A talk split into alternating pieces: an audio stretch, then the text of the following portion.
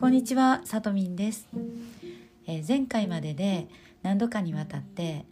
とパワースポットについてお話をしてきました。えっと身近な場所をパワースポット化してみようとかあのパワースポットとはというお話をしてきたと思います。でえっとそれは今までは、えー、物理的に、まあ、あのこの現実社会に存在する場所という意味で例えば私の部屋とか私のスタジオとかあの自分の書斎とかそういったあの現実にある場所のことをパワースポット化しようとかっていう話をしてきたと思うんですね。で今日は、えーと、それをもう少しあのなんていうんですかね活用してというか応用してあの時間と空間を超えたあのパワースポットということについてお話ししていきたいと思います。みんなね普段はなんか何がしかのコミュニティというものに入っていると思います。と,、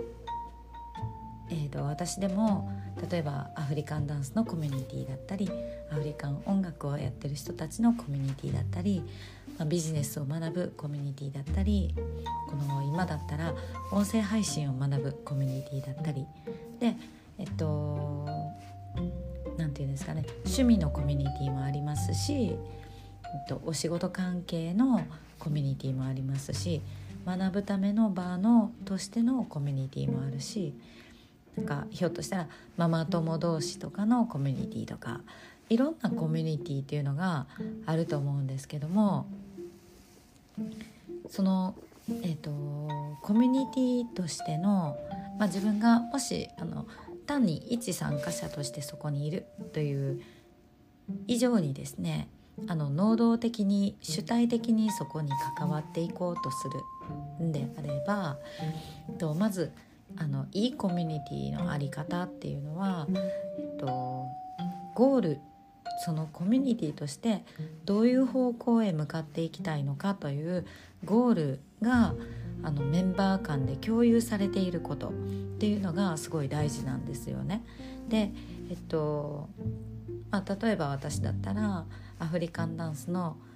グループのコミュニティがあったとして、えっと、んな、まあ、単にあのそれぞれのみんなバラバラの人格を持ってますから上手くなりたいって思ってる人もいればあの趣味で続けていきたいって思ってる人もいるだろうしストレス発散のためにっていう風に考えてる人もいると思うんですね。だからその仮に趣味だとしてもその趣味をどういうふうに自分の生活の中に捉えているかとかどのぐらい重きを置いているかっていうのはもう本当に人それぞれなんですよね。でそこがあの決して言い悪いっていう話ではないんですよね。だけどその一つのコミュニティとして運営していくことっていうか、まあ、あのコミュニティのメンバーがそれぞれ前進して成長していく場というふうに考えた時にそのコミュニティとしての向かう目標にこう置く場とか目標に設定するものは何かとかっていうそのゴール設定というのは外せないものになってくるんですよね。